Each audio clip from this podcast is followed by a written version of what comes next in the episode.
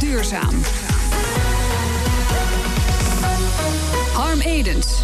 127 miljoen kilo brood per jaar gooien we weg. 435.000 broden per dag. Dat is een gigantische voedselverspilling. Maar wat we ons eigenlijk nooit realiseren, ook een gigantische energieverspilling. Want van oud brood kun je biogas maken. Paula Zwitser, campagneleider bij Brood Nodig. Hoe komt het dat er zoveel brood wordt weggegooid? Weet je dat? Um, het, het, staat in ieder geval altijd in de top drie van meest weggegooid voedsel. Uh, groente en fruit staat er ook altijd in. En zuivel. Het is, het is gewoon een, een uh, voedingsmiddel wat heel veel wordt gekocht elke dag. En uh, dus blijft er ook heel veel van over. Ja, maar en, zuivel kan me nog voorstellen dat je denkt: nou ja, ja. Ik, ik, was niet thuis, de melk is niet meer goed. Ja. Maar brood kan je invriezen. Kunnen we niet wat nauwkeuriger inkopen?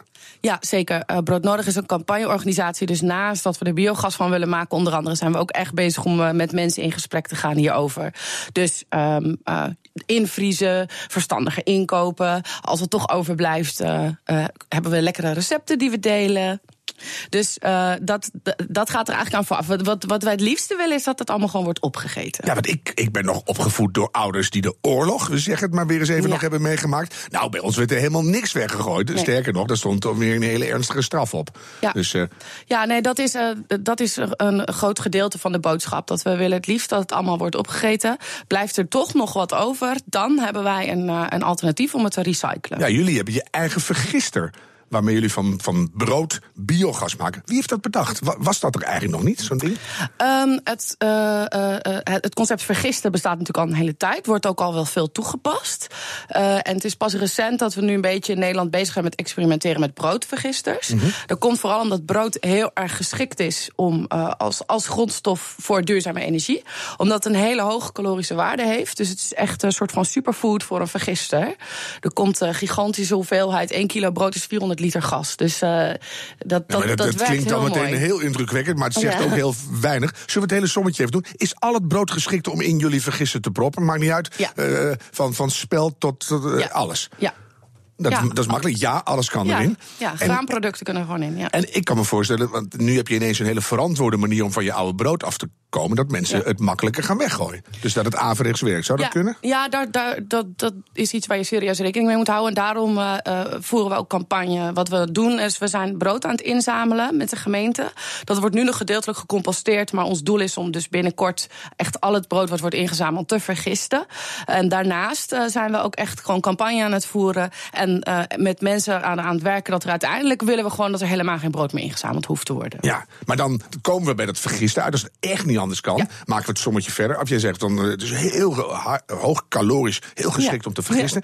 Als je dan kijkt, hè, om een brood te maken heb je uh, graan nodig, dan moet je laten groeien, dan moet je het uh, oogsten, brood bakken. Al met al kost een brood een bepaalde hoeveelheid energie. Hoeveel haal je daarvan terug als je het vergast hebt?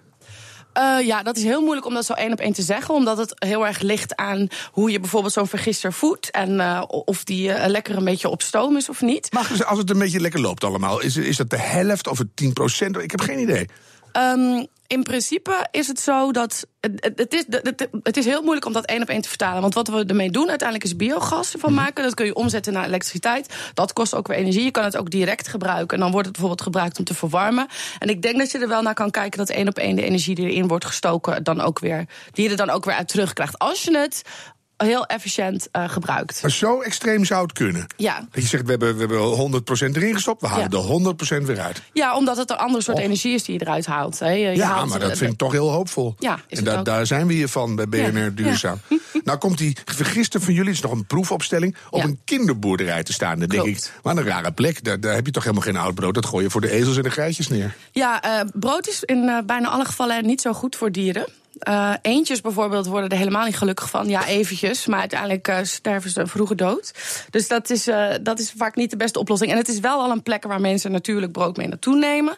En we zetten hem daar vooral in als educatieve vergister. Zodat mensen echt zien, gaat van boterham naar gaspitje waarop je poffertjes kan bakken. Dus ze ja. zien echt heel erg uh, voor zich hoe, hoe je iets wat je anders weggooit gewoon weer kan hergebruiken. En terwijl je er dan nog even snel bij zegt, geef het niet aan de eentjes, want die, die, worden er niet blij van. Ja, en daarnaast hebben we veel partners waarbij we, dat is het leuke wel van Broodnodig, is dat we werken samen met gemeenten, we werken samen met uh, bedrijven die we grootschalige vergisters inzetten.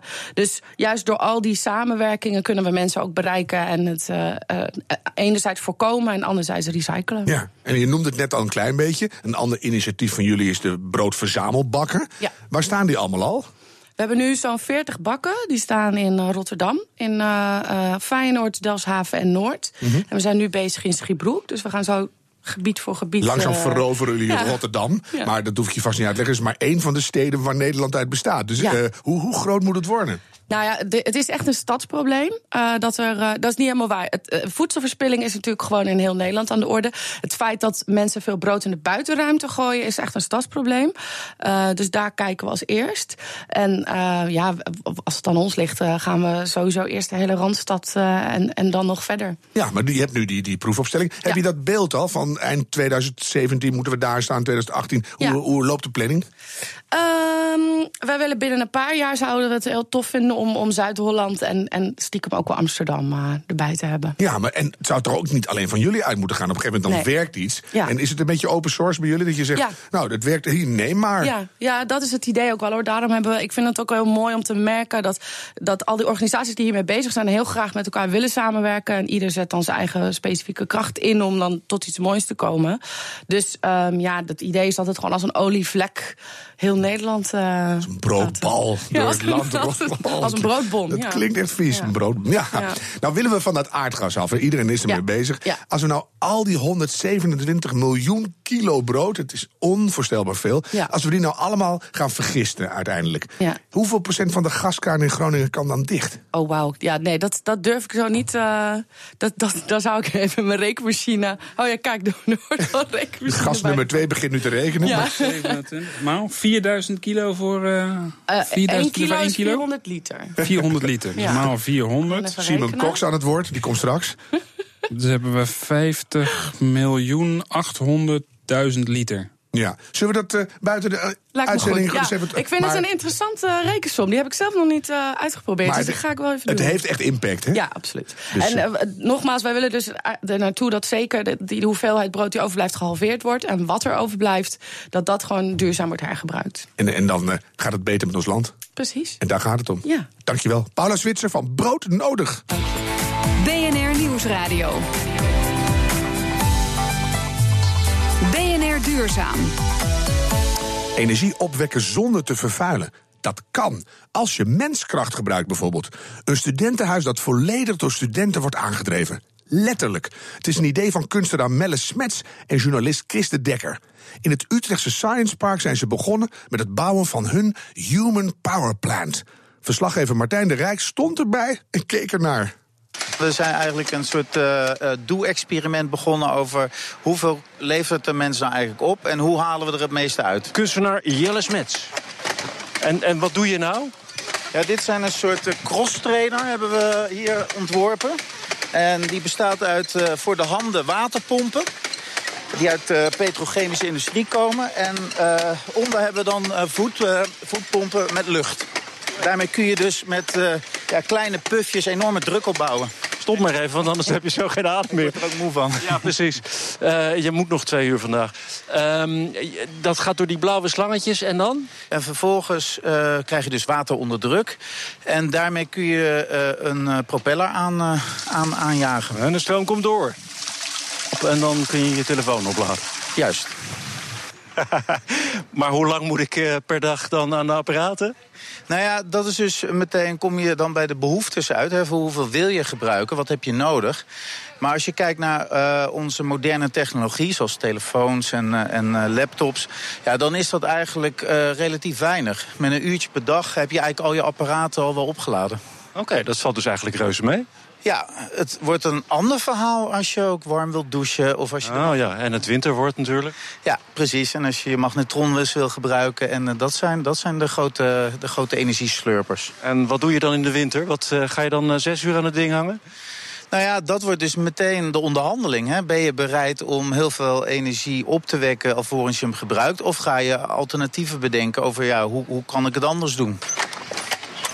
En uh, koken doen de studenten straks op uh, zelf geproduceerd biogas. Gas haal je uit, uh, uit onze poep. Ja, dan, dan is een bepaald eetpatroon natuurlijk... het ene werkt beter dan het ander. Dus, dus dat zijn we nu aan het uitwerken. Oké, ja. Ik zit dan aan bruine bonen te denken of zo. Of is dat uh, naïef?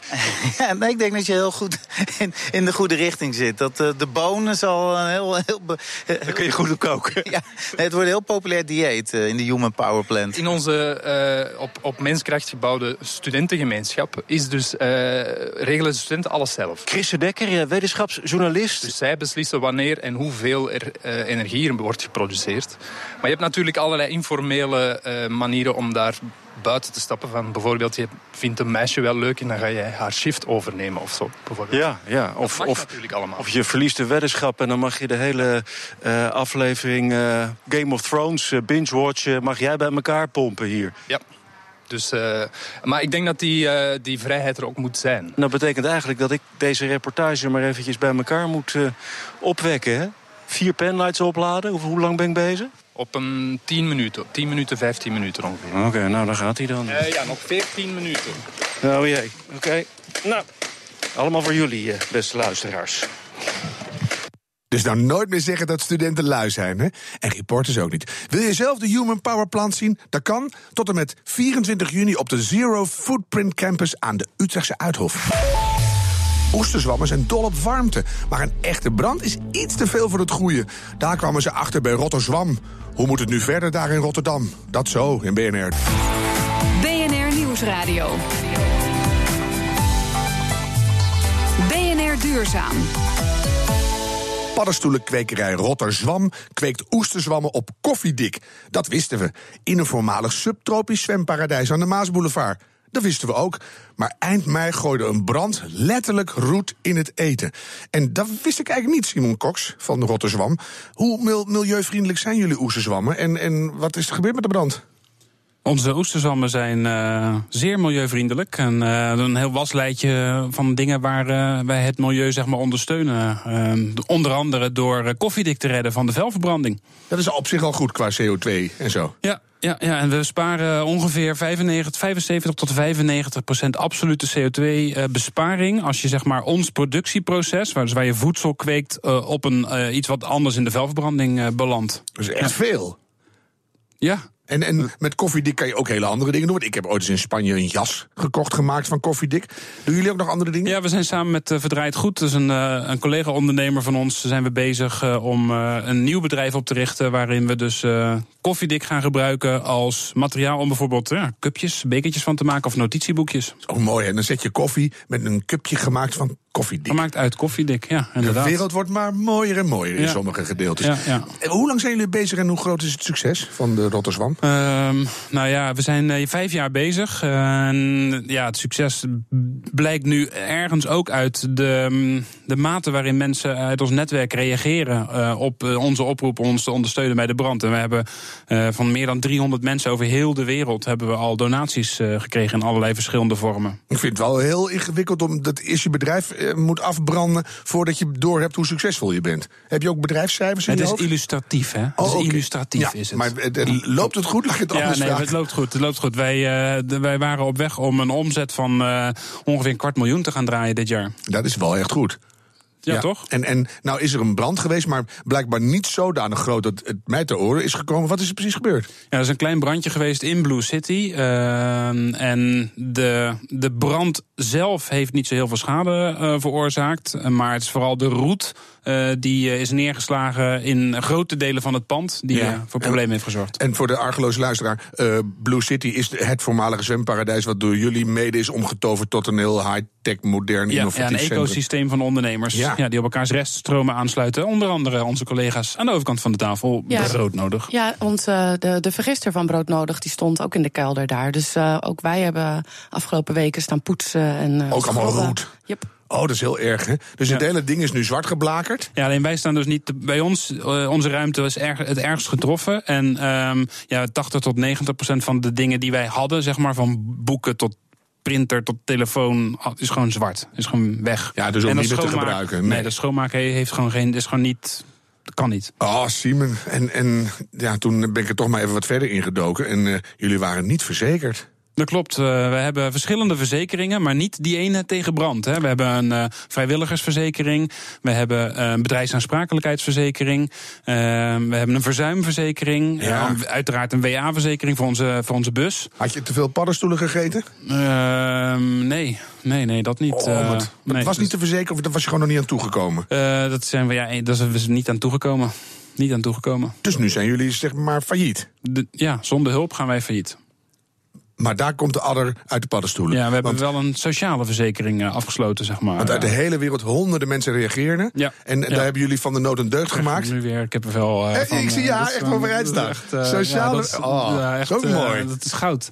Ja. Dat is toch fantastisch dat gewoon. Maar leg even uit, wat is er sindsdien gebeurd? Want het was dus echt misgegaan. Ja, En we dan- hebben, de, de schade is dus iets van eh 80 tot 90.000 euro. Alles is. en dus toen hebben we snel een, een soort van donatiepagina eh, neergezet. eh, met een aantal vrijwilligers ook. We hadden gelijk een team van acht man die ons kwamen helpen. Mhm. En daar is in een week tijd hebben meer dan 300 mensen 10.000 euro eh, gestort.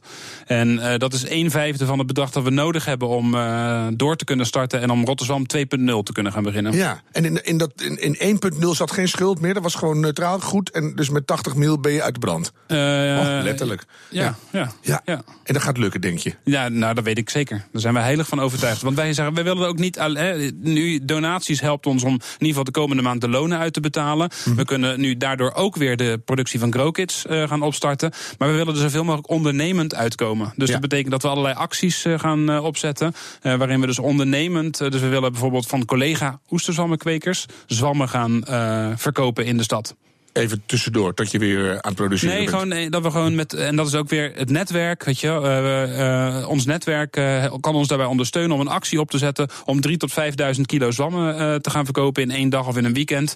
En op die manier ook weer geld. Geld binnen te halen. Nou noemde je net al Rotterdam 2.0. Mhm. Klinkt op een gekke manier ook wel handig. Dat je denkt, nou, het bedrijf loopt, kinderziekten zijn eruit. Nou, ja, van de nood en deugd. we kunnen lekker opnieuw beginnen op met een hele nieuwe manier. Ja, je kan wel processen achter je laten die je anders, waar je anders mee was doorgegaan. Noem er eens een, bijvoorbeeld. Wat ga je Nou, anders doen? we hadden bijvoorbeeld eh, de, de zakken eh, die hingen aan die rode haakjes uit het zwembad. En eh, dat was allemaal hartstikke leuk. Dat je, dat vond iedereen schitterend. Al die mensen die kwamen. Oh, de, die, zelfs de haakjes Vroeger zijn hing ik daar, nu- Zelfs de nu de haakjes zakken. zijn hergebruikt. Maar dat, dat gaf een luchtzak in de. Dat een luchtbel in de zak. En daar vormde zich zwammen in de zak. En dat was eigenlijk productietechnisch gezien helemaal niet handig. Dus Nee. dat kunnen we nu. Eindelijk van die rothaken af. Eindelijk die. Ja, precies. piep, Piep? Ja, ja. Maar jullie gaan verder, begreep ik. Want je Ja. gaat ook helemaal uit Blue City weg. Dat lijkt me wel een aderlating. Nee, niet helemaal. Nee, we blijven. eh, we staan aan de basis eh, van het idee achter eh, Blue City. Mhm. En wij willen ook niet weg uit Blue City. Maar het idee van Blue City is wel altijd geweest dat succesvolle ondernemers elders opschalen. En dat is iets wat we dus nu ook in de praktijk gaan brengen. Je gaat groter worden bij 2.0. We gaan veel groter worden. Ja, onze zwammenproductie willen we gaan vervijfvoudigen. Fijn. Nou, alleen maar oesterzwammen of komen er ook andere zwammen bij? Nou ja, nee, vooral oesterzwammen. Dat zijn onze favoriete zwammen. Ja, Ja. en, en dat, die zoekt dus nu een nieuwe locatie. Ja. Met iets van charisma, want dat had die oude plek natuurlijk heel erg. Ja, een mooie grote eh, loods, dat denken wij aan. ehm, waar eh, we in ieder geval ehm, acht eh, grote containers neer kunnen zetten om het kweekproces in te gaan doen. Want Ja. we gaan kweken in containers. Ah, en heb je al iets op het oog? Eh, nee, dat is, we zijn nu nog, zitten nog midden in de schadeafhandeling. En we hebben net sinds een week weer wifi. Dus weet je, dat soort dingen Ja, allemaal. maar daarom zijn we ook hier. We hebben ook een heel groot netwerk. Er zijn vast mensen met een oude loods die heel leuk is in de, Nou in ja, de buurt van nog- Rotterdam, Als er toch? nog mensen zijn met een oude loods in Rotterdam. Mag het ook eh, Amsterdam zijn? eh, voor, onze voor onze collega's Amstelzwam misschien. Amstelzwam. ja. Goed, ik voel, ik voel een spin-off. Ik ga je enorm bedanken, Simon Cox van Rotterdam. Wat is je lievelingsgerecht met oesterzwammen? Gewoon geroerbakt, lekker eh, door de gewoon een roerbak eh, groenten. Dus door de roerbakgroentjes heen. Door de roerbakgroente. BNR Nieuwsradio. BNR Duurzaam. Harm Edens. Rest mij nog één. Laatste vraag. Die gaat deze week over de armleggers van stoelen. Die worden vaak gemaakt van leer of van plastic. Redacteur Paulien Servuster ontdekte dat je je armen ook veel duurzamer kunt ondersteunen. Ik ben gewoon ontwerper, hoewel volgens mij is kaartje staat nu weer lead designer of zo, lead designer seating. Maar ehm, ik ben gewoon ontwerper bij Arend. Dit is Kees de Boer, die brengt een oude stoel weer op de markt met een duurzame twist. Die in de jaren 50 uh, door Arend gevoerd werd. En daar zat een bakkelieten armlegger op. Nou is bakkeliet juist de tegenpol van milieuvriendelijk. En dan leek het mij juist heel leuk om daar een tegenhanger in de nieuwe trend aan te hangen die milieuvriendelijker is. Van hun eigen snijafval willen ze de armlegger van de stoel maken. Mark Lepelaar die is uh, docent daar op de uh, hogeschool. Die wist dat wij snijafval hadden. Daar heb ik het al eens een keer met hem over gehad. En daar had Mark wel een idee voor. Dus wat wij doen is wij mengen biobased plastics samen met vezelige reststromen, dus textiele reststromen. En zo ontwikkelt Mark dus die armlegger. Hij mengt het snijafval van Arend met bioplastics. Dat klinkt simpel, maar gaat niet zonder slag of stoot. Op dit moment is het probleem dat vezels heel licht en fluffy zijn. En uh, plastic is wat zwaarder en uh, ja, uh, compact. En om daar een goed mengsel van te maken, dat, dat is lastig. En dat is met, met olie en azijn. En dat wordt nog lastiger als je een flinke hoeveelheid snijafval wil gebruiken. Dat je niet 3% erbij neemt, maar echt 30%. 40%, 50%. En dat het toch nog goed verwerkbaar is. Dat is eigenlijk uh, op dit moment de grootste uh, uitdaging. Maar het is gelukt en de eerste armlegger is binnen. En we hebben laten zien dat het technisch uh, kan. Het is nu aan de ondernemers om het ook echt op te pakken en te gaan verkopen en produceren. Dus is Kees aan zet. Maar die heeft die hele armlegger nog niet gezien. En Mark stuurt wel gelukkig af en toe een fotootje hoor. En uh, van uh, een updateje van hoe het gaat. Maar de onthulling van de armlegger laat nog even op zich wachten. We hebben al wel een uh, ronde eerder gehad. In die ronde liet de HVA een staaltje zien van het materiaal. Ja, je tikt er een beetje tegen. Hè. Je gaat kijken wat voor geluid maakt het ook. Dat is eigenlijk ook iets. En het klonk lekker warm. Iets meer als, een beetje meer als hout. Maar tikken tegen een staaltje is niet genoeg. Kees wil de armlegger nu eindelijk wel eens zien en voelen. Als het een nieuwe waarde geeft, bijvoorbeeld als die haptiek heel aangenaam is, als het erg prettig aanvoelt, zou dat weer een, een, uh, een stimulans zijn om meer armleggers in dit materiaal te gaan maken. Dus Mark, niet meer wachten, maar laat ze voelen, die armleggers. U kunt deze uitzending terugluisteren via bnr.nl of de BNR-app. BNR-app. Of stream ons via iTunes en Spotify. Zometeen is Roos Abelman hier met BNR Spitsuur. Ik zeg, hou hoop en doe het duurzaam. Tot volgende week.